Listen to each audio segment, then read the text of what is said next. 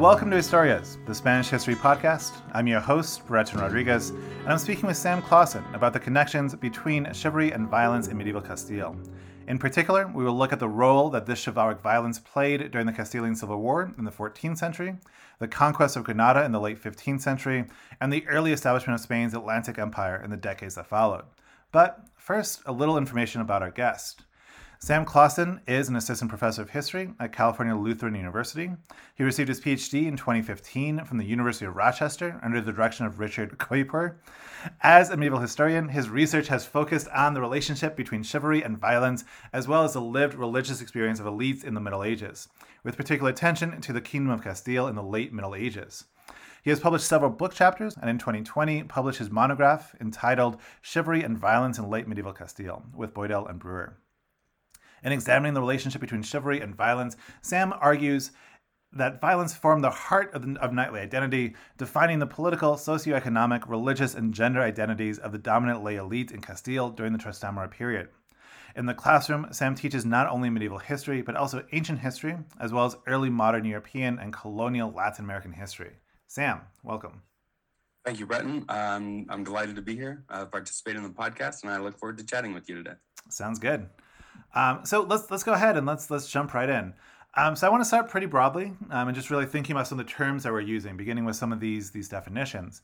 So to start, what exactly is chivalry? Where does this term come from, and when does it begin to develop as well? Yeah, um, so this is a, a, contested issue, and it's one we might not think is contested, but uh, it, it matters to define our terms. Uh, when we think about chivalry in the modern world, most of us uh, have images of, of something like a woman approaching a door and a man holds it open for her and she says, Oh, I guess chivalry's not dead. Uh, that whole idea of is chivalry dead is really important uh, in our modern world. And in recent years, with things like uh, the Me Too movement, uh, whole whole discussions have been had about what is chivalry is it something we even want in society uh, but our modern sort of concept of, of chivalry as this relationship between men and women and a code of conduct for men especially as they interact with women, comes to us really from the Victorian period, from the 19th century. Um, and that's throughout Europe, uh, whether that's in Spain, also in England and France and other parts of Europe. Uh, the Victorians were sort of searching for meaning. Uh, they were searching for a way to define themselves. Um, they were searching for a way to make sure that their young men behaved.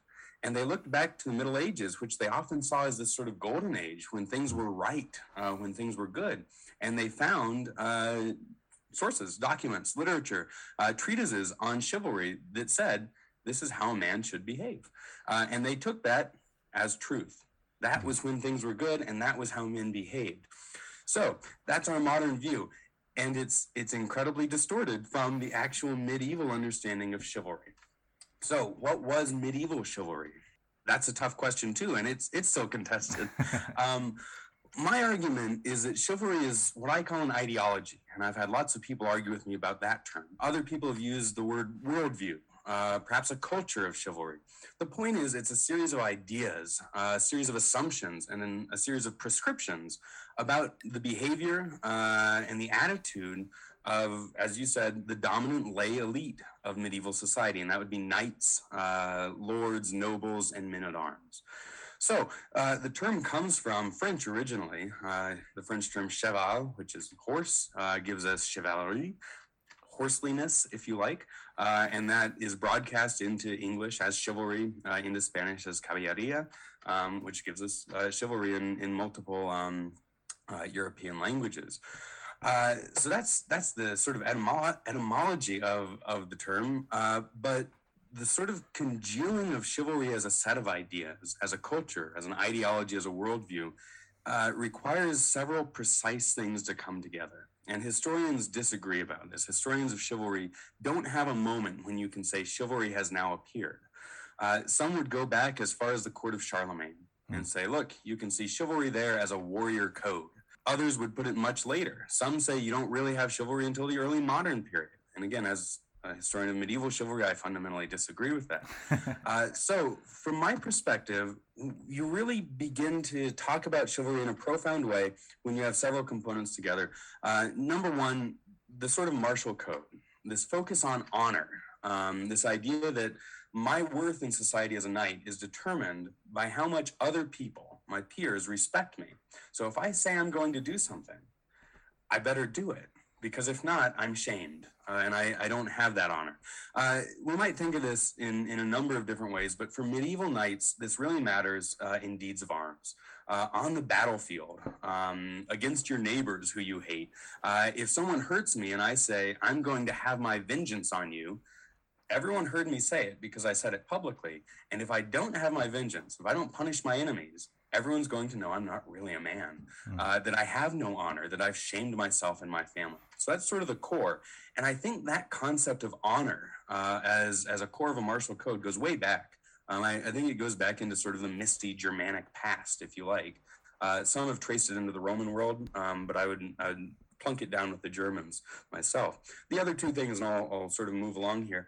Uh, the other two things that I think are important one is sort of the culture of chivalry uh, that gets developed really in the early 12th century uh, with uh, epic poetry that celebrates deeds of arms as well as the development of romance, uh, Arthurian stuff, uh, especially, uh, and some of the other literatures that belong with it. And finally, I would argue, and again, this is contested, I would argue that you really can't talk about chivalry until the moment of the First Crusade, hmm. or at least the religiously valorizing attitude of the church that blesses the martial behavior of knights in battle. And we can say it starts with the Council of Clermont, uh, where Pope Urban convenes the First Crusade. Others say it comes a little earlier, others say it comes a little later, but somewhere there in the 11th century, I think you have all these pieces come together to create sort of a set of ideas, values that they called uh, chivalry. I, I, think that sounds great. Um, I, have, I have lots of questions. I feel like we could do the whole interview just on, on this topic. Um, but I, I do want to ask two quick follow up questions, if I may. Um, the first is looking at this idea of this heroic code as this kind of warrior code, this warrior ethos, as you mentioned. It's interesting. You go back to this, these Germanic roots. I mean, I think immediately of the ancient Greeks as well. I mean, do you, do you yeah. see kind of a fundamental difference or similarity with some of these Greek heroes? I mean, I'm thinking of Achilles, for instance, right? If you and impinge my honor, like I'm, I'm going to take my toys and go home, right? I'm not even going to fight. But then when he does fight, he has to be the best warrior as well. So I mean, I, I think we have these ideas of honor and reputation in a very public way in these cultures as well. So I'm I'm interested kind of how you see that being either similar or, or different. And then also this this concept of ideology, which I, I know is a huge topic. And So just to, to be really really quick with it, I, I, guess kind of the question I have is how are you seeing are you seeing ideology purely as a set of ideas, or are you seeing them as a set of ideas that are somehow prescriptive and kind of determine deterministic of behavior? Yeah, uh, both excellent questions. Uh, the first, the question of honor. Um, you know there is a sort of universal universality uh, to to this concept of honor and honor violence for warriors. And and you're absolutely right. Um, i talk about this with my students when i teach ancient greek stuff. It's absolutely in in the odyssey in the iliad where people are shamed and the way to rectify shame is is to beat the heads of the people who who shamed you um, so i think that's absolutely in ancient greece i think it's writ large in roman culture hmm. um, i'm less of an expert obviously but i think you see it in early japanese culture hmm. uh, to some extent in early chinese culture um, it's in the islamic world I think it's a lot of places, and I do think it sort of, sort of serves as as the core of a lot of uh, warrior codes. So in that sense, there is a universality to it. Um, and I, I think you're right that there's something sort of maybe fundamentally human, frighteningly human, uh, in, in this core of chivalry, in this core of, of a warrior code. As far as uh, the the second question, remind me what what was it? So I was thinking about ideology. I'm looking at ideology yeah. as kind of a yeah. set of ideas, or a set of kind of ideas that are somehow prescriptive. I guess is where is it just ideas that people hold, yes. or is it something that shapes behavior? I, th- I think it's both. Um, when you read chivalric literature in the Middle Ages, or treatises, or chronicles, you have uh, a lot of descriptive things, uh, right? You have descriptions of battle, uh, which happen all the time, and you say, the knight went into battle and fought his enemies. Okay, cool. Uh, you have ideas that are simply posited. Um, but I think a whole lot of chivalric literature, especially the imaginative literature, is prescriptive, as you're hmm. saying. And I think it's a really important distinction to make. You can have a description of a horse but you have a prescription of how a man should interact with his horse, uh, right? A man should sort of nobly uh, carry his horse into battle. I know I've got them reversed here. Uh, the horse carries the man, but the man also uh, sort of charges the horse into battle.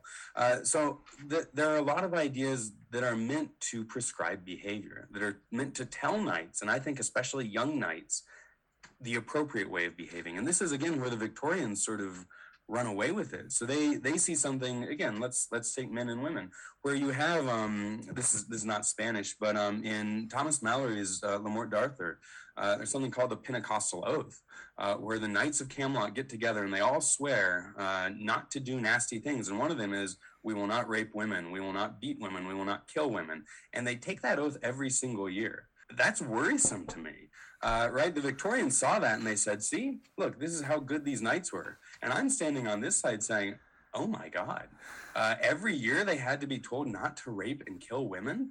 There's a problem that they're trying to address. And I think a lot of chivalric literature is exactly that saying, look, violence is wonderful, it's important to us.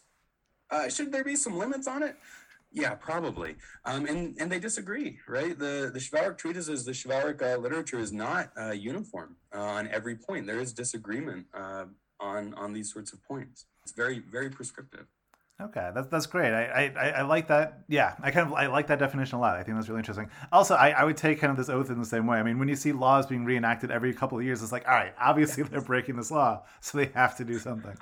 Why else would you reissue it every that's, year? Yeah, that, yeah. that's the thing.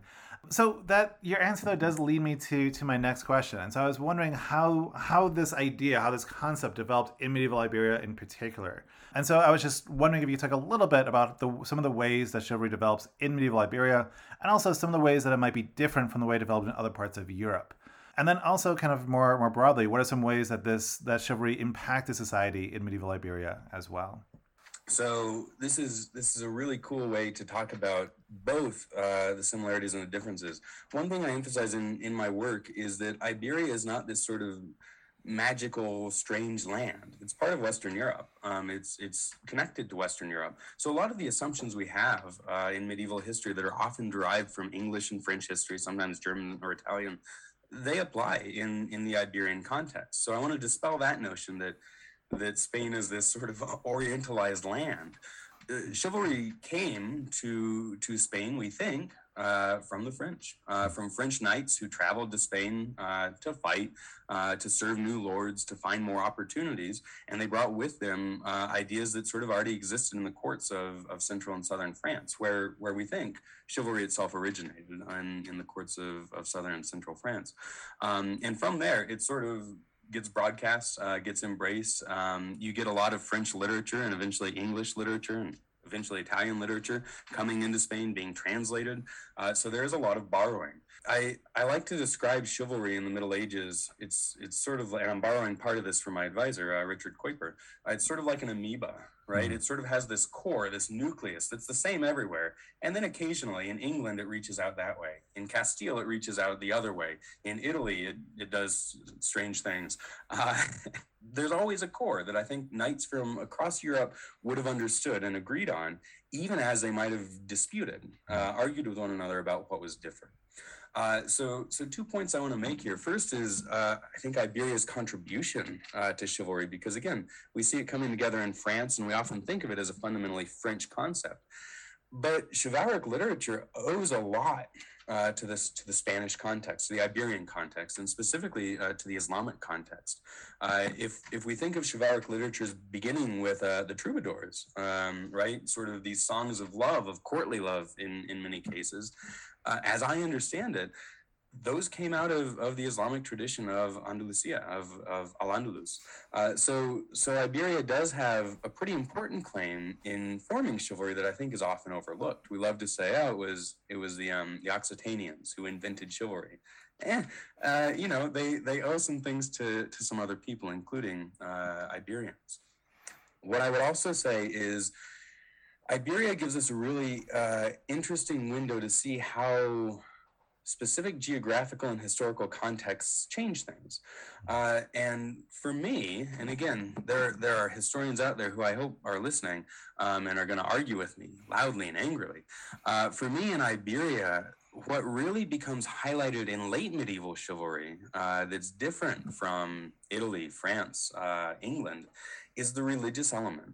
And let me sort of begin by saying uh, you have the French knights of the First Crusade, other knights, not just French, of the First Crusade, who sort of begin this idea that when I go and fight against Muslims, uh, God loves me and my sins are forgiven. No, that's Pope Urban who said mm-hmm. that. And knights really internalize that to the point where it no longer has to be fighting against Muslims. I can go and fight against my Christian neighbor down the road. Mm, God still loves me for it. God loves the fighting. God loves the fact that I suffer on the battlefield. And that gets internalized in a lot of ways across Western Europe. What, what's unique about Iberia is the geopolitical situation. It's easy for someone in Northern England or Scotland to say, yes, religion, crusade, let's go they do go sometimes, and sometimes they don't. There's some very famous cases of, of kings of England, right, raising crusade money and then saying, "Eh, I don't think I'm going to go after all." In Iberia, the situation is different. I would say, especially by the late 14th and into the 15th centuries, the chivalric literature uh, I identify, uh, things like the Chronica Sarracena, things like uh, continuations of the legend of El Cid, really begin to emphasize how important the Holy War is. And I, I can wade in, if you like, into the whole historiographical debate over the Reconquista, but that's not my intention here. I want to sort of hold it at, at arm's length. But I do think in, in the 1400s, especially, Castilian knights, Aragonese knights, Galician knights, uh, all throughout Iberia, knights began saying, Look, we have a Muslim neighbor to the south, the Kingdom of Granada why are we not going there and fighting and winning the greatest possible honor as well as divine blessing? And you start to sort of feel a drumbeat as you read the literature and the chronicles and the treatises of saying, we need to go and fight against Granada. And it's really slow to get there. Uh, it'll pick up eventually, as as everyone knows, uh, in, in 1492 uh, or, or a bit before that. But that's one thing that I would highlight as unique uh, to Iberian chivalry the real sort of power of the religious ideology, the the immediate nature of it, that it's right here. We don't have to travel outre-mer, right? We don't have to travel to the Levant, to the Holy Land, uh, to fight against non-Christians. We can do it right here, uh, and in doing so, we can reclaim the land that is ours uh, from the perspective of medieval knights. I would agree with you. I think even going back all the way to the time of Alfonso X in the mid 13th century, I think we do see yeah. a lot of this religious iconography I'm thinking of things like the Cantigas de Santa Maria, where we see kind yes. of this idea of fighting under the flag of Maria of, of Mary, which is really just a very interesting image for us today, I think. Yes. So yeah, I, I think that's great. Um, so I, I do want to change gears a little bit though and, and focus a little bit and talk a little bit more about violence. Before we talk about violence forming this kind of central part of chivalry, which you've already touched on a little bit, but I, I, I will want you to kind of expand upon a bit. But before we do that, I was wondering about violence in, in general. So, in particular, I was wondering what are some ways that violence would have formed a part of medieval society in a way that's different from the way that we think about violence today. The example that always jumps to my mind, I mean, you mentioned the Crusades. I'm thinking of the Chronicle of the First Crusades, where they talk about killing everyone in Jerusalem when they conquer the city, wading through literally up to their ankles in blood. And I mean, my students read this and they're like, what is this? This is terrible. And it's like, well, yes, first of all, it is terrible. But I think for a modern or a contemporary audience, it would have they would have reacted differently. So I was wondering if you could talk just a little bit about violence. You, you could talk about that example or not, however you want to take it. But just a little bit about the role of violence in medieval society. I guess if I had to distill this down, and I'll expand on it, um, I think violence was more immediate in the Middle Ages than it is today. And, and let me sort of explain what I mean by that. I, I hope much of our audience is, is familiar with the, the idea of, uh, of Pinker, the better angels of our natures, right? Uh, or of our nature. The, the idea exists out there that as time has gone on, um, we have become better people. We've become less violent. And in, in the medievalist community, there's a strong reaction against that. It says, no, no, no, the Middle Ages were peaceful, they were nice, they were pleasant. Today is wicked and nasty. And I guess I get disillusioned with both sides. Uh, I, am not sure that we're, we're any less violent today than we were in the Middle Ages. We can push a button and destroy millions of people. Um, that's, that's horrifying in a way that, that medieval people had no concept of. Uh, but at the same time, I, I don't like this romanticizing of the Middle Ages that says, no, it was nice. The crime was lower, right? And brutality was lower. Because I think your average person probably experienced more violence than your average uh, person in the modern world does. And of course, in the modern world, it depends on whether you're in, you know, Los Angeles or rural Iowa or or Spain uh, versus um, uh, other parts that are experiencing much more violence, Ukraine uh, at the moment, for example. Um, but I, I think for your average medieval person, uh, violence was was more immediate, was more real, uh, and I think that's for a number of reasons. Um, I think partly, as as we'll talk about here shortly, is is the ideas of the elites that that violence was part of who they were, um, and and again we'll get into that, but I think too that violence was just expected. And let's let's return to your example of of the first crusade.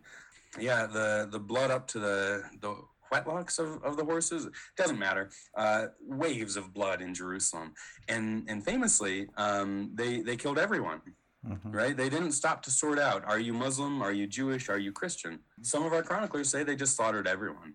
Um, and again that's horrifying. I i would add to this the albigensian crusade uh, in southern France, uh, where famously uh, the, the bishop present uh, was asked, they said, How do we sort out who's a heretic and who's a Christian? And he said, Kill them all, God will know his own. Um, and I think that's that sort of whole approach of life was life was more tenuous in some ways, right? Modern medicine didn't prolong life uh, in the way that it can in the modern world. Um, I, I, think there was a, a, closer relationship with death. Um, and I think you see that sort of written at the same time, I do think, I do think they would have reacted with horror to some of the more extreme violence. Um, I think they would have seen the slaughter in Jerusalem, and and at least some people back home would have questioned it. Would have said, "Was that necessary?" Maybe, maybe not. Um, but again, in, in the very discussion of it, there, there's a closeness, a, a, greater acceptance of violence. That that's simply how how the world works, um, and that we don't really have the capability, or in some cases, the desire to change it. Um, and again, I, I would argue this is because of elite assumptions, but let's let's imagine down on the peasant level. I, I think people there experience violence more profoundly as well.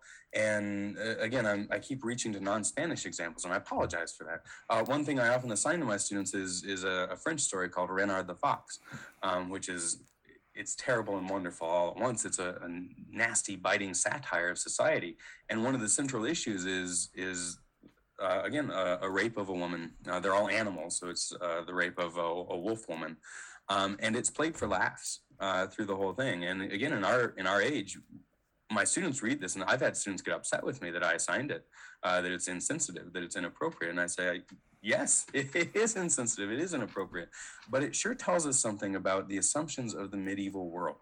Uh, that they could say, this is our world women are raped, people are slaughtered in battle. Uh, if you have the wrong religious beliefs and you end up on the wrong side of battle, you may be slaughtered.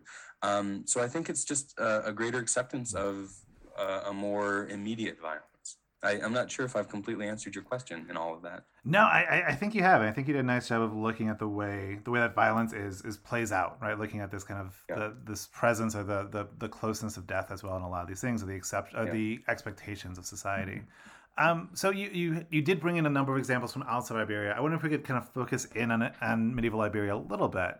And I, I, was wondering if you could talk a little bit about some of the ways that violence formed important aspects of Castilian and Aragonese society. So kind of what becomes Spanish society um, eventually. And and here with this question, I am thinking a little bit of scholars like R.I. Moore, right, the, the formation mm-hmm. of persecuting society, and yeah. David Nirenberg as well, right, communities of violence, of and, and looking at just the, the central role that a lot of really kind of major scholars have have posited in Iberian society in a way that's maybe unique from other parts of Europe as well. And the Iberian case is fascinating for that reason. And and both Moore and and Nirenberg, their work is uh, it's it's monumental for a reason, um, and it's spurred a lot of debate for good reason uh, you have this whole sort of debate in, in medieval Spanish history about is it is it convivencia uh, or is it reconquista, right? Do you have religious tolerance, the convivencia, where Jews and Christians and Muslims all live together in peace and harmony, or do you have the reconquista idea that especially Christians and Muslims, but also Jews, are constantly hostile to one another? And again, you you know what I'm going to say. I think this is a false dichotomy. Um, I think both are true. I think Moore and Nirenberg have shown pretty convincingly that the the dominant people in in Castilian society, in Aragonese society, uh, the Christian elite, developed developed persecution of minorities, uh, of of Jews especially, of of Muslims and Muslim converts uh, towards the end of the Middle Ages, of of any convert to to Christianity, um, of Jewish converts to Christianity, the conversos um, of women, of, of peasants, um, so class hierarchies, all those sorts of things. And I think that's really important. I would temper that with the realities that you see in in documents like um, like the fueros, uh, the sort of uh, traditional laws uh, of certain cities like Sevilla, um, which are sort of closer to the frontier at at particular moments, at least uh, in in Iberian history, where there's a recognition that yeah, there's a hierarchy that puts Christians here, uh, and then Jews somewhere in here, and Muslims down below, and then everyone else, uh, sort of in this mass. Uh, but also recognition that we're living in a in a society here, and we have to sort of have rules for how we interact. So we regulate. Uh, we being the city of Sevilla, uh, regulates um, how Jewish butchers can sell their meat, uh, regulates where Muslim merchants can sell their wares and to whom. so when when we read these from the modern perspective, it often looks nasty, right? It, it, often looks terrible that how awful that we're creating a religious hierarchy. But at the same time, we have to keep in mind they're creating these regulations in order uh, to try to stabilize society, to prevent violence uh, in some cases. Uh, so some ways that, that violence formed an important aspect of Castilian and Aragonese society are, are things like uh, eventually the Inquisition, um, right, where, where you're actively targeting uh, converts to Christianity in in the theory that they are, in their words, Judaizing, uh, that they are going back to their Jewish traditions and not being good Christians, and, and people were, were tortured and, and executed and things like that. That that's sort of a profound way in which violence uh, influenced um, medieval society, medieval Christian society in Iberia. So you get, I think, by the end of the Middle Ages, almost a, a paranoia um, uh, among among your average Christian about making sure that I am doing things correctly, uh, so that I cannot be targeted with the power of the state, um, or in the case of the Inquisition, the power of the state and church combined. So I, I do want to change gears a little bit. I want to come back to chivalry, but I do want to stay on this this idea of violence. And and I was wondering if you could just talk a little bit about whether or not you think violence itself is necessary for chivalry. I mean, I think you do a great job of distinguishing kind of our modern idea of chivalry, which is much more like courtesy, you know, kind of versus kind of what this this medieval idea of chivalry might be.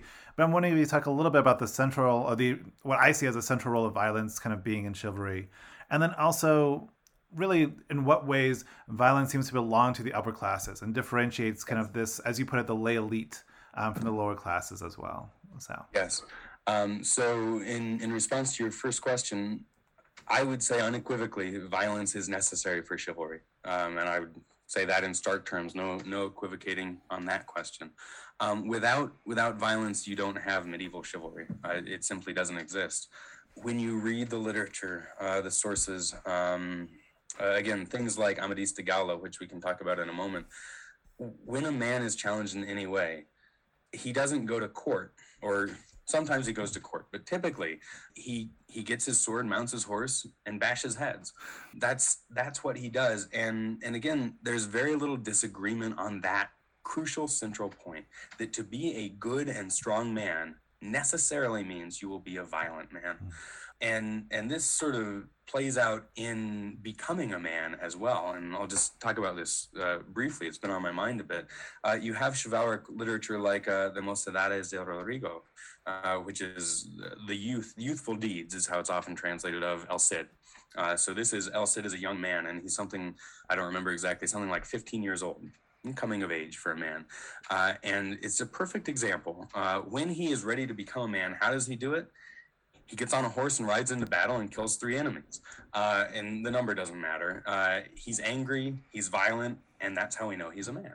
Uh, is by going into battle uh, to defend his honor and his family's honor and, and all that sort of stuff. And it's not just literature. There's there's a very famous knight um, in late medieval Castile in the 15th century, uh, Rodrigo Ponce de Leon, a really important guy, and he, loves to talk about or at least his chroniclers and the people surrounding him in the Spanish Renaissance, always mention uh, the Battle of Madroño, uh, which is in our in our world a relatively minor battle. But he was again, I, I believe, 15 years old, key age of becoming a man, and he goes into the Battle of Madroño and he fights and he spills blood, and importantly, he takes a wound. Um, and I, I think in Madroño, he He's wounded in the arm with a spear. Later, he's wounded in the arm with an arrow. Uh, but as a boy, he's wounded. His blood is spilled, and and towards the end of his life, um, he writes, um, not officially, but sort of unofficially to Queen Isabel, uh, to the monarchs, uh, in in a document he produces, and he says, "I was there at the Battle of Madroño, where my blood was spilled in defense of my honor." Uh, and he mentions several other battles, but that's the first thing. Mm. so, to be a man is to be violent. I think that's uh, indisputably true uh, for chivalry. Where does this fit with class? Um, how does it belong to the upper classes? How does it set them apart from the lower classes? This is something I think is really important and reveals a lot about humanity, not just in the Middle Ages. And I'm not going to get political on you, Bretton, I, I promise, um, but in, in our modern world as well. Um, I would argue that the elites, especially the lay elites, that is, the knights, the nobles uh, of medieval Castile, thought of themselves as, as fundamentally different from the commoners, uh, from the peasants, the urban inhabitants, uh, the fishmongers, whatever they are, all the common people. And, and why is that? Um, partly it's because elites always like to think of themselves as different. But in, in the context of medieval Castile, uh, they thought of themselves of different as different because they had honor, because they had access to honor in a way that peasants did not. Um, you can't really insult a peasant's honor uh, from the chivalric worldview because who cares? Um, who cares that someone says something nasty to a peasant? Uh, let's follow this up with the whole idea of violence because that's woven into this. If I'm an elite man and someone says, hey, you weakling, you coward, go home, then what I have to do to defend my honor is say, you shut your mouth or I will shut it for you. And he keeps talking. So, of course, um, I get my sword or my lance or what have you and, and break his head. That, that marks me as an elite man because uh, a peasant, if his fellow peasant comes up and says, hey, you shut your mouth, and he picks up a pitchfork and stabs the other guy, uh, we have examples of this that are written as comedies uh, from the mm-hmm. chivalric point of view. They think this is laughable uh, that a peasant is defending his honor because there is no honor in being a peasant they simply don't they don't fit in that world uh, they don't have the status they don't hold land they can't own a horse they can't wield a sword uh, they're sort of a joke to the chivalric elite um, there's a number of, of sort of examples of this in our in our literature and poetry and ballads um, that depict what i have argued the commoners, the peasants, as sort of more in the class of animals, uh, mm. barnyard animals, not not horses or hounds or hawks certainly, but of pigs, um, of cattle. That's how I think peasants are really seen. Um, from a modern view, we'd say as subhuman. Medievals don't use that terminology, but I think it's there. So, for example, uh, there's a, a, frontier ballad. I, I, think it's from the 15th century, but it could be early 16th, uh, where there's this beautiful noblewoman and she's walking through the countryside and and the ballad is is a bit body it describes her body in detail uh, and she meets people along the way who she favors right with a kind word with a gesture and then she meets a peasant uh, and the peasant says to her oh you're so beautiful i'd love to get to know you uh, and she laughs at him. She just says, Imagine such a thing. What a ridiculous uh, concept, and walks away. And it's meant to be a joke. Uh, it's meant to be a joke. The whole idea that a commoner could participate in noble society. The one other example that I think really illustrates this uh, is the evidence of social rebellion. Uh, throughout the 15th century, uh, part of the 14th century, we have evidence that the wars of the nobles are targeted on, on common people. They're the people who suffer in the wars the most. They're the people who are killed, who crops, whose crops are burned, uh, leaving them to starve, all, all that sort of stuff. And uh, the common people petition the crown over and over and over. They say, please, please, please, please stop the knights from killing us. And the king says, Oh, sure, I'll do that. And he doesn't uh, because we get petitions the next year and the next year and the next year. Please stop the knights from killing us. Uh, and the king says, I'll make sure I do. Uh, and he doesn't. And so eventually in Galicia, uh, in, in the mid 15th uh, century, the peasants rise up. They've had enough. And you see the same thing happening in France, hmm. Uh, to a certain extent in northern Italy, in Aragon, in England. You have these sorts of social rebellions. and things go crazy. Uh, they start, you know, cutting up noble women, uh, attacking knights and roasting them on a spit, all, all those sorts of stories. Who knows if they're true? This might be chivalric writers who are trying to frighten their peers. But what I think is remarkable about it is when our chroniclers describe uh, this rebellion, this one's called the Irmandinos Rebellion up in Galicia, mm. um, they use the word loco. Um, and and that's a word that doesn't get used a lot in the chronicles. Um, so modern technology lets us do word searches of chronicles, which is really cool. The word loco is rare in our chronicles, but they use it a couple times to describe the rebellion. From from the elite perspective, this is craziness. The world has been turned upside down because the peasants are committing violence against the elites, uh, and it's so profound that during the Civil War, uh, the Castilian or the the War of Succession, I should say, uh, a civil war in the late 15th century, the two sides in the Civil War stop fighting. They say, all right, we got to take care of the real problem, these terrible peasants who are rebelling against us. They set aside their differences, they slaughter the peasants, put them down, and then they say, all right, let's keep killing each other now. Um, and, and I think that really speaks to this idea of social status and social hierarchy that is baked into chivalry uh, with violence reinforcing it. Yeah, that's that's really interesting. I, I didn't know that about the social wars in the 15th century. That's really fascinating. I mean, I, I knew I know a little bit more about say the peasants revolt in the late 14th century in England, but th- this yeah. idea of peasants rising up and just being like, no more, right? This is this is too much. Um, and I, I could see a lot of Castilian kings being like, sure, we'll help you, but they're, yeah. they're not they're not going to do anything. Um, but I was I was intrigued. You mentioned Amadis. Um, you talked a little bit about some of these these frontier ballads as well. I, I, was wondering if you could talk a little bit about the way that maybe some of these ideas of chivalry, some of this this connection with, with violence as well, the chivalric violence. I was wondering how much of this may be kind of going back to some of the literature or kind of looking at what the role of the literature might be in shaping some of these conceptions. Yeah, um, that, that's an excellent question, and and there's such a deep sort of bench of scholarship on on literature and literature and history it's it's a really fascinating topic. I've looked at Amadis. I've looked at uh, again the Crónica Sarracina, uh, which is an invented history. Um, I've looked at chivalric romance, uh, and the question of violence specifically is really profound, because again, what what you'll find is the heroes of chivalric romance uh, as well as epic poetry. The reason they're heroes is partly because they behave well, uh, because they treat elite women with respect, things like that. But it's also because they're the best knight in the world, and what what that means is they're the best at fighting. Um, allow me to borrow one one year one northern example and then return to Spain. Um, again, the the Grail cycle in France, the Arthurian legends. Lancelot is the best knight in the world because he often goes into battle one against 12, right? One against 10, and he beats them that's why he's the best knight. Not necessarily because of his love of, of Guinevere or anything like that. It's because of his prowess, uh, because of his violence. Uh, in something like Amadis, um, which is which is fantastic. If if the audience hasn't read it, I strongly recommend it. If you can sort of power through, it's long uh, and and repetitive, but it's wonderful. Um, I, I would recommend thinking about what it is that the heroes do, what Amadis does, uh, and what some of the other uh, sort of leading knights do. Um, I'm struck by one example early on in Amadis where uh, a man uh, has his honor threatened. Um, a giant has seized his father's castle. A giant stole my castle just the other day. You have to fight. Like it's just it's awkward. It's terrible. The giant problem in Southern California is terrible. I'll tell you that. um, anyhow, so so he prepares to go and fight this giant, and everyone around him tells him, "No, don't do it. You're gonna die. You're definitely gonna die. You're you're going to lose this fight." And he's a hero because he rejects all that advice. He says, "Even if I die, I will die defending my honor and fighting." Uh, so he goes into battle. Surprise! He kills the giant. Uh, he wins his father's land back, and you think, "Okay, that's a nice little story. Set it aside."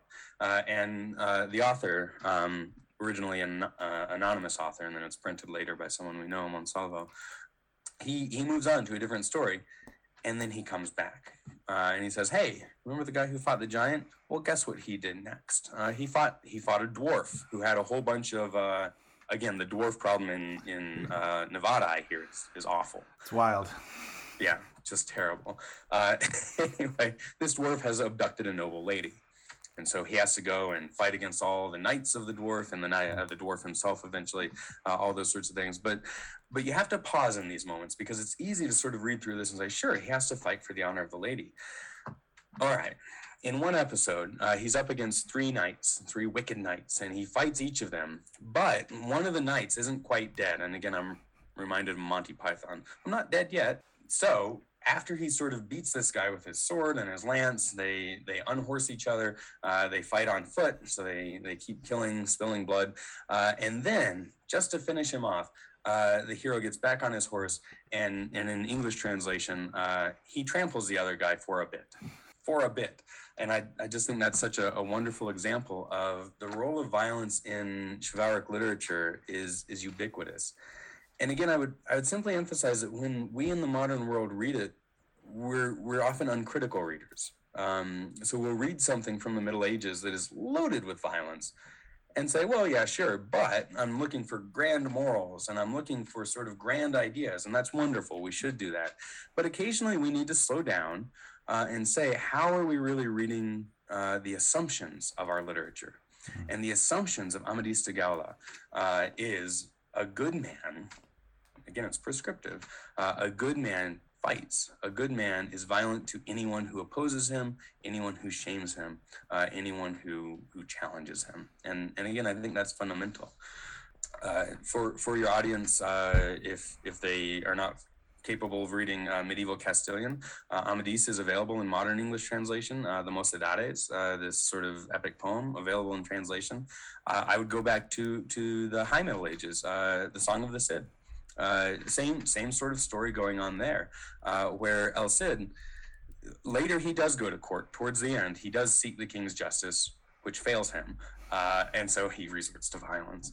Um, but if you slow down and read something like the Cantar del Mio Cid, uh, the Song of the Cid, read it slowly and see how often people are good because they kill someone else or beat someone else to within an inch of their life and i think you'll you'll you'll really find it remarkable uh, there's an old joke that i often use when you read uh, chivalric romance if you take the book and tip it up a little blood will spill out on your lap uh, as you read it and it's just it's breathtaking once you sort of are primed uh, to, to look for that sort of thing I, I, I, I think that's right. I mean, I think that's really interesting. I also, I mean, I think I'll said and the Cantar de Mio Cid also talks it reflects what you were saying earlier as well with the way you treat non-elite people you can treat them any way you want right i mean the way that yes. he treats the money lenders for instance where he just tricks them and just yes. steals their money and it's it's totally okay like it's totally fine because yes. he's of an upper class and they're not so and it's class and and some scholars have argued it's uh, religious as well that the money lenders may be meant to be uh, jewish as mm-hmm. well right so I, I think it reinforces all of those ideas of of status and class and and hierarchy yeah I, I, I just I find it really fascinating. So I, I do want to kind of move on a little bit. I want to kind of in, in a lot of your work you talk about the role that this chivalric violence plays in conquest as well. Yeah. Um, so I mean you talk a little bit about you, you you mentioned the Crusades. You talk a bit about the Crusades, the way kind of we see chivalric violence being being utilized, being mobilized, and then also you talk a little bit in the Iberian context about figures like Fernando de Antequera, who would go on to be Fernando I of Aragon. Uh, so I was wondering if you talk a little bit about this this relationship between chivalric violence, also the performance of anger, which is also just this this fascinating thing, and looking at the role that this this plays and, and really the, the necessity of it in kind of really undertaking conquest as well, and kind of as as a means to unlock conquest in, in a way. Yeah, and this is it's such a sort of walnut, right? A, a tough nut to crack here, the idea of conquest, because on its face, we should simply say, well, if if knights are all about this violence and this war, then they would have been conquering all the time, and and yet they weren't. Um, they weren't quite, at least. There's lots of conquest going on, as you as you suggested with the Crusades, uh, with the Holy War against Granada in the Iberian context. Um, you mentioned uh, the Canaries, uh, so all sorts of uh, conquest eventually goes on. Um, what I would say is that for for knights, sort of living in this world of chivalry and chivalric worldview, ideology, uh, conquest was really important to them. The idea of going and finding a new place uh, to conquer, uh, there's a lot of honor to be won in that. The idea that you are putting it all on the line. You're putting your life on the line, uh, your reputation, your honor, of course, um, your your fortune, uh, putting it on the line to go somewhere like uh, Jerusalem and fight there and, and hope that you win, hope you conquer so you get more land there. Because if you don't, you got trouble. Uh, same thing with the conquest of the Canaries or conquest in North Africa in the late Middle Ages and the early modern period. That's always sort of enticing for knights. And I would argue as we get towards 1500, it becomes more and more enticing in the Castilian context. But um, I would back us up just a moment to emphasize that knights were also perfectly willing to earn honor fighting against one another. Uh, and I, I mean against one another in the Castilian context. Um, fighting against your neighbor down the road wins you a lot of honor. Um, there's there's a real famous, well, relatively famous among among 15th century Castilian historians anyway, famous uh, example in the 15th century where um, two of the premier families of Andalusia fight each other. Um, and the way it plays out is is always amazing to me. I, I just I love this story, and I talk about it in my book. Um, the Ponce de Leones, uh, or the Ponces, if you like, uh, and the Guzmanes, um, these two elite families. Uh, they're both participating in the conquest of Granada, um, not not Queen Isabel's campaign, an earlier uh, effort to conquer parts of Granada, uh, and they fight at the city of Gibraltar. And they conquer the city of Gibraltar. It's a successful campaign. But as they're sort of going, uh, to complete the conquest. Uh, Rodrigo Ponce de Leon, who I've already mentioned, uh, he's in the tower, and one of the representatives from the Guzmanes says, All right, fly my flag up to the top of this tower. And it's not clear. There are different stories about what happens, but my favorite story is that Rodrigo uh, seizes the flag or hits the other guy in the arm with his sword and says, Nope, we're flying my banner, not yours. It's a question of honor in the mm-hmm. Holy War, which is important to them, uh, the idea of conquering. Um, but this little sort of kerfuffle over honor in the conquest of Gibraltar leads both the Ponces and the Guzmanes uh, to have a feud between uh, the two of them. And they, they go to war for several years. Uh, you have churches being burned down in Sevilla uh, because they're fighting each other over who won greater honor in the Holy War and who had greater claim to the conquest of, Ju- uh, of Gibraltar. Uh, so conquest is really important. But just don't ever forget that it's fine to fight your neighbor at home too. Lots of honor to be won there. All right. Uh, having said all that, I think one thing that's sort of important that you mentioned uh, Fernando de Antequera, um, who, uh, as as your your listeners I may or may not know, uh, was the um, the regent for Castile uh, during the minority of Juan the First. Uh, he would, he, I'm sorry, Juan the Second, the minority of Juan the Second. He would go on to become king of Aragon himself. But while he was regent, he decided to open the Holy War in a real profound way a lot of the Trastamara kings uh, had fought against Granada, but they did what, from a modern military perspective, looks like slow war. Uh, or sort of grinding war. Um, target your enemy's economic bases. In the case of Granada, uh, target the vineyards, the orchards, uh, all of the plant sort of resources. This is what in the Chronicles they call uh, la tala, uh, the cutting, if you like. Um, and Fernando de Antequera does something different he says, yeah, we're going to go ahead and wreak that economic havoc, but we're going to conquer as well. We're actually going to take a major fort or a major city. And this is with the advice of the chivalric elite around him, his knights. And the, the short version of this uh, is that uh, he ends up conquering uh, the, the village or the, the, the, city of Antequera, where he gets his name.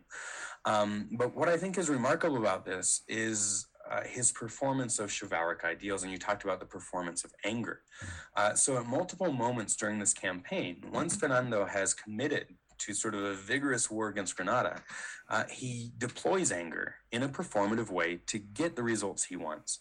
Uh, so, when his knights are not performing well enough uh, during one battle, he shows up and starts berating them. And he says, Come on, you should have shame. Do what you have to do. Be men. Go and do it. Um, and it's it's angry, and it works because his knights uh, are shamed by it. They they don't say this in the chronicles, but they would say, "Oh, we need to be better men," and they sort of redouble their efforts uh, and they go back in. Uh, there's another story that I love that I mentioned at a, a paper recently, uh, where he's besieging a city uh, and the defenders um, have a, a countermine. So in siege warfare, the Castilians put a mine under the walls of the city, which is a tunnel designed to collapse the walls. The defenders uh, dig a counter mine, uh, which is designed to collapse the tunnel. It's going to collapse the walls. It's, it's siege warfare at its best. Uh, and so the Castilians, knowing that they're being countermined, uh, are supposed to be shoveling dirt into the countermine uh, to prevent it from collapsing their mine. And it's not going well. So Fernando rides on his horse uh, to the countermine. He picks up a shovel, takes a, a, shovel full of dirt, and throws it in the hole. And he says, Do I have to do this all myself, or is someone going to help me? And I'm paraphrasing there. Uh, and his men rise to the occasion. His anger, uh, which again, probably was authentic, I imagine, but is also performative, uh, is designed to present his anger uh, as having a chivalric purpose, as encouraging his knights to be more uh, driven towards success on the battlefield, uh, towards conquest, uh, and that sort of prowess. Does that answer your question? Um, I, I, can talk more about conquest in, in a place like the Canaries if we have time. Um, I, I think we do. Um, I mean, if, if you have time. Um, but I, I did want to kind of follow up with, with that question a little bit. I mean, I, I think it's interesting.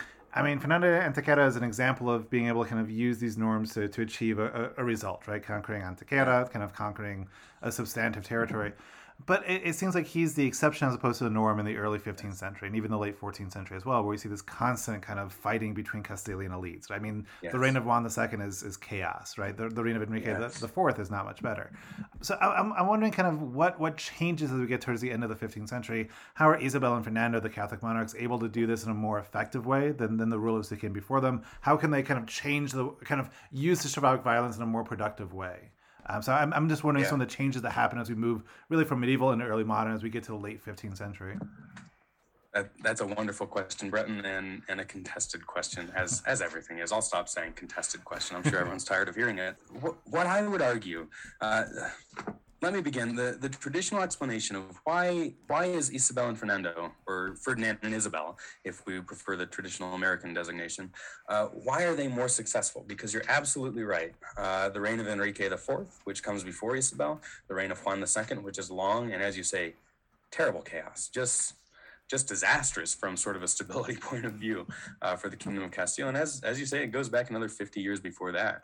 Um, so, what is it that they do differently? The traditional explanation is they've developed a modern state. They have things like uh, a police force, right? The Santa Hermandad, mm-hmm. uh, which can sort of maintain order throughout their realm.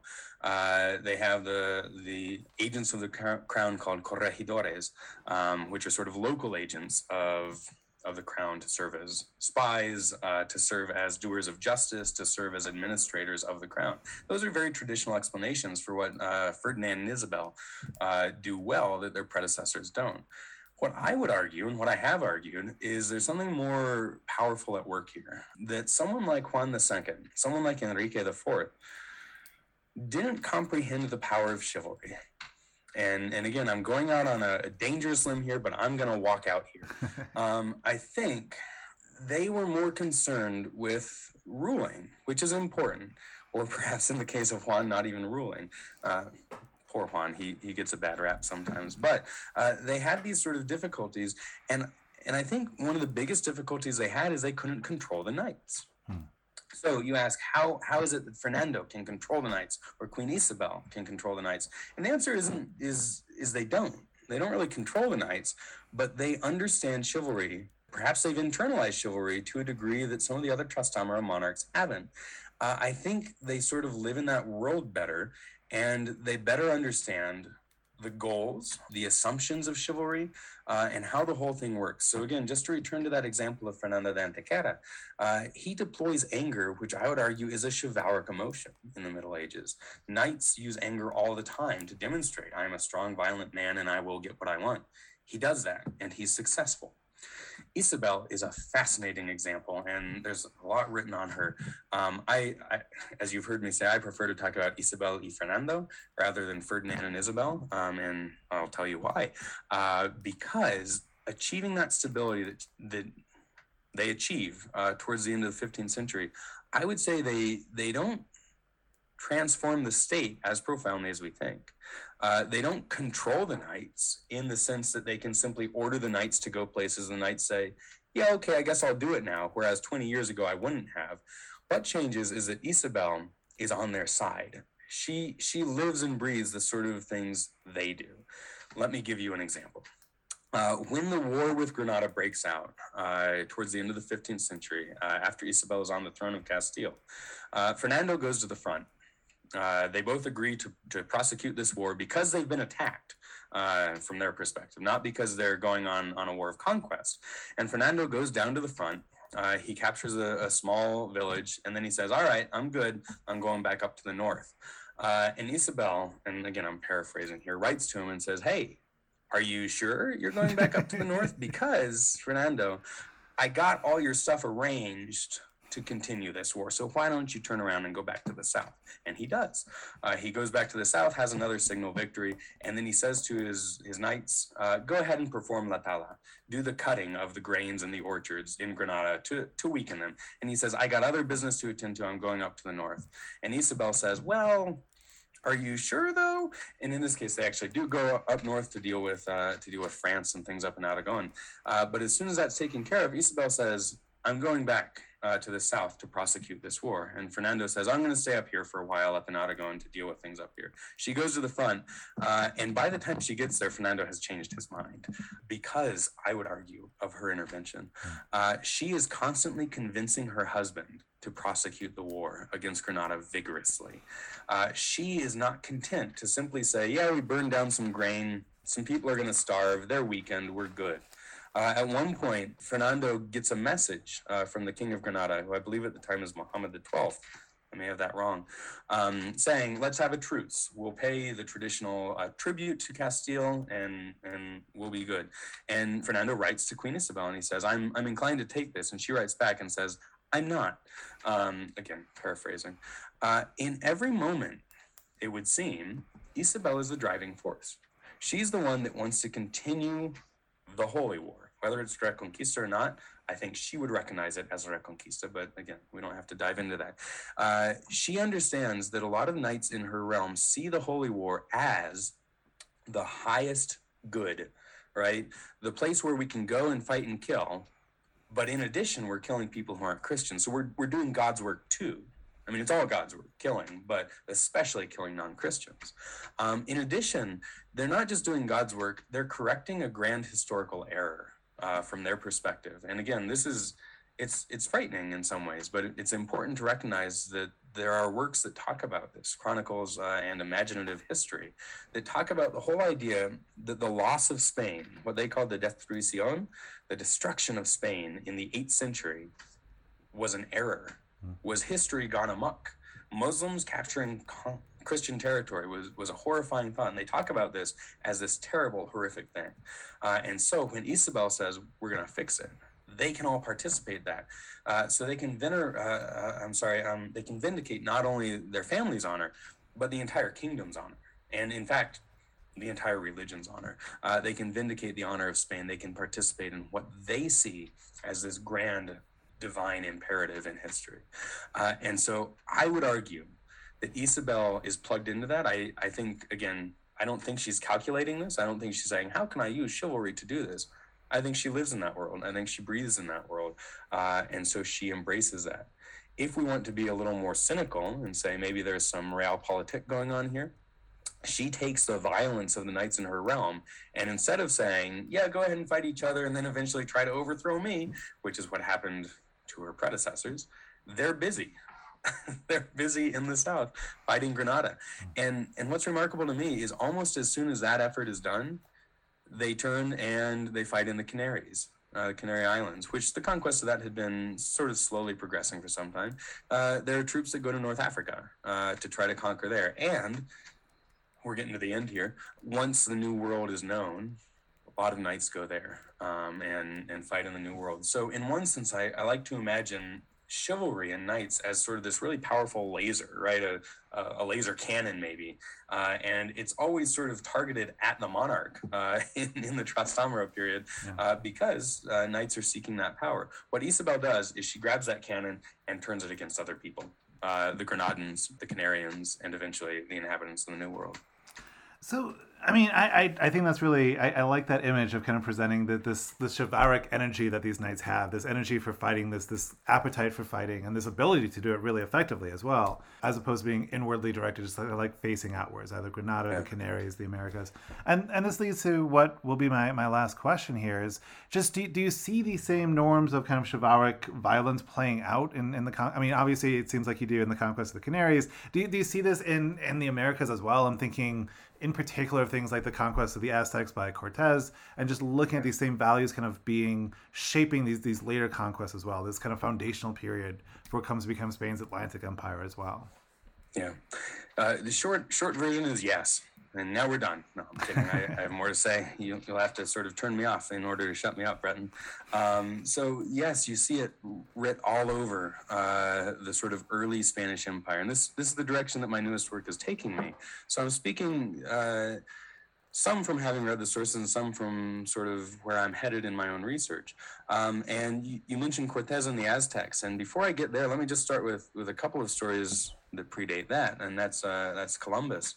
Columbus in our modern world is having having some trouble, isn't he? Uh, he's he's he's seen often these days as as genocidal maniac, um, right? As as this terrible, awful person, and I'm not here to dispute that. Let me say that I, I do think he, he was uh, pretty nasty in some ways. What I what I talk to my students about when we talk about Columbus uh, in in my medieval or early modern history courses is let's set aside our our own sort of assumptions for a moment we can observe some of the things he did, uh, some of the things he and then his brothers as well did, who also served in in the Caribbean as governors. And I think what you'll see, if if you understand chivalry uh, in the medieval context, is that Columbus and his brothers were living in that world. Uh, so the violence they perpetrated is not necessarily because he was a genocidal maniac. I leave that to other people to decide whether he was or not but he certainly was operating under the assumptions uh, of medieval chivalry. And let me give you one good example. Um, there's uh, there's a moment, oh, and I'm going to get the details wrong. There's a moment where uh, an indigenous woman uh, speaks out against the Columbuses. Um, this is when uh, Christopher Columbus is back in Spain uh, and his brothers are, are um, governing the territory in Hispaniola. and she says, These men aren't noble they're they're sort of violent and nasty. Um, and so Columbus's brothers have her tongue cut out uh, for for insulting them. And Columbus writes to them and says, "You did well. You defended our family's honor." And again, it's horrifying, right? this is an awful example, but I could absolutely imagine someone doing that uh, in the context of medieval Castile or, or medieval northern Italy as well, uh, where, where Columbus was from. That that fits with the norms uh, of using frightening violence to silence people who would challenge your honor. That's what the Columbuses did in that situation. And I think when we start reading it that way, the brutality of the Columbuses, still horrifying, uh, but makes more sense uh, in their historical context. Uh, you mentioned uh, goes on with Cortez and the Aztecs, and this story is is lovely from a chivalric perspective. Uh, Cortez sets off uh, from Cuba to the Mexican mainland. Uh, he's told not to do it by the governor, uh, Velasquez. And he says, too bad, I'm gonna do it anyway. and one thing that I haven't talked too much about uh, in, in this interview is what I, I, don't know if I'm allowed to say this, what my advisor calls the in the goddamn pendants of knights uh, in, in the Middle Ages. And that's certainly true in the Castilian context. Again, if we go back to the reign of Juan II or Enrique IV, knights are doing what they want. And when the crown tells them what to do, they see that often as a slight to their honor. It's complicated because they do have to be loyal to their sovereign uh, from a chivalric perspective. But if the sovereign is misbehaving, you absolutely have the right to ignore him or to disobey him or to rebel against him. And so when Cortez uh, rejects the orders of his superior, not the king in this case, but uh, the governor of Cuba, uh, I, I would argue he is independent. He's being an independent knight who is seeking honor, who's seeking glory through prowess. So, when we get to something like the conquest of the Aztecs, uh, that seems to me to be what Cortez is doing. Uh, he's seeking to go to war um, eventually with the Aztecs, although he doesn't know that from the very beginning. But he's seeking adventure and prowess uh, and bringing his knights along to do it. Many, many, of your listeners are probably familiar with Cortez's letters uh, back to uh, back to Carlos V, uh, to the emperor, and in in the most famous letter, he says to the emperor, uh, "My disobedience my conquest of the Aztecs, it was all done in your name, my liege, uh, for your greater glory, for the glory of you and for Spain. Um, and you can just hear this echoing uh, the chivalry of the 15th mm-hmm. Um, let me give you one example that, again, I, I, talk about in my book, but that's breathtaking to me. There's a, a famous knight named uh, Pero Nino, uh, and they wrote a chronicle about him. Uh, he fights against Juan II in the 15th century, and at one moment, he besieges the king in a castle that's pretty clearly disobedience in my mind, but uh, we'll we'll let other people decide that. So he has the king besieged in a castle, and one of the king's uh, uh, partisans comes uh, up on the walls of the castle and shouts down at Pero Nino and says, "What are you doing? You're disobeying the king." Uh, and Pero Nino, in his own chronicle, written by his standard bearer, uh, ignores the guy and addresses the king. And he says, My lord, is there something I can do in your service? I'm here to serve you. You're besieging the king and asking, How can I serve you? And it just strikes me as what to us seems this cognitive dissonance, right? Of how can you possibly think what you're doing is right? It's this whole process of, of justifying violent behavior, sometimes against your Lord himself, for uh, honor and conquest. Uh, and that, I think, is what Cortez is doing in his letter back to back to the emperor, uh, back to Charles, uh, is saying, no, no, no, I, I didn't really disobey because I was doing it for you. I was doing it in your service. No, but I mean, that, it's fascinating too that people like Cortez and Columbus would feel able to do this because they're not from these elite, super noble families. But it's almost as though they're kind of staking this claim to nobility by doing by performing these acts of violence and these acts of of independence, as, as it were, as well. Yes, and and I think that's a really critical point um, because often people will will say exactly this, right? That um that they're not they're not the grand nobility. They're they're sort of middle class, perhaps, or or maybe upper middle, depends on who we're talking about. Um, but I think part of the answer to this is the appeal of chivalry, especially in the late Middle Ages. This happens all throughout Castilian history, French and English as well this idea of social risers, right? Um, if I'm sort of a well-to-do commoner, um, perhaps I've, I've served in, in a military capacity, perhaps I'm wealthy enough now to own a horse, uh, to purchase a sword. The popularity of chivalric culture and the status that goes along with chivalric culture, the idea that I am not just going to be a commoner anymore, I'm going to be a knight. Um, the aspiring to that, plugging into that for, again, status, for power, certainly, for wealth. Um, we, we can't forget that, that conquest brings wealth wherever it is. Um, I think at the end of the Middle Ages, what you see is an effort by a lot of people a little bit lower down the social scale to claim chivalry for themselves. Or let me rephrase that, perhaps not to claim it for themselves, but to enter into the ranks of chivalry. And I think that's what someone like mm. Columbus uh, or Cortez or Pizarro is doing, uh, is saying, not only am I sort of behaving as a knight, I conquered Mexico. Um, I'm the greatest knight. Um, I have risen, right? Um, I am showing you how good and masculine and knightly I am. I, I think that's really interesting, and I, and I think that also kind of we could open that up to talk about the way that folks who are maybe lower down the status, the, the status or lower down kind of in, in class started claiming and really fighting to defend their honor in very public ways in the early modern period yeah. as we move into kind of the Spanish Empire. But yeah. I, I, think maybe we should we should keep that for for another another podcast, another interview, because um, I think we're opening it up to whole new new questions at this point. Hours and hours more. Yeah, exactly. Um, so Sam, thank you for your time. I, I, really appreciate it. This was a lot of fun. Um, and yeah, thanks for coming on. Thank you, Brett, and I really enjoyed this, and uh, I look forward to, to what comes next. Excellent. And thank you, everyone, for listening. Um, this has been Historias. And yeah, I hope you all take care. Goodbye. Thank you for listening to this episode of Historias. For additional information about our guest and a list of suggested readings, please visit our website at historiaspodcast.org. Also be sure to subscribe on Apple Podcasts, Google Play, or Spotify, and to follow us on Facebook or Twitter so that you can be notified of new episodes.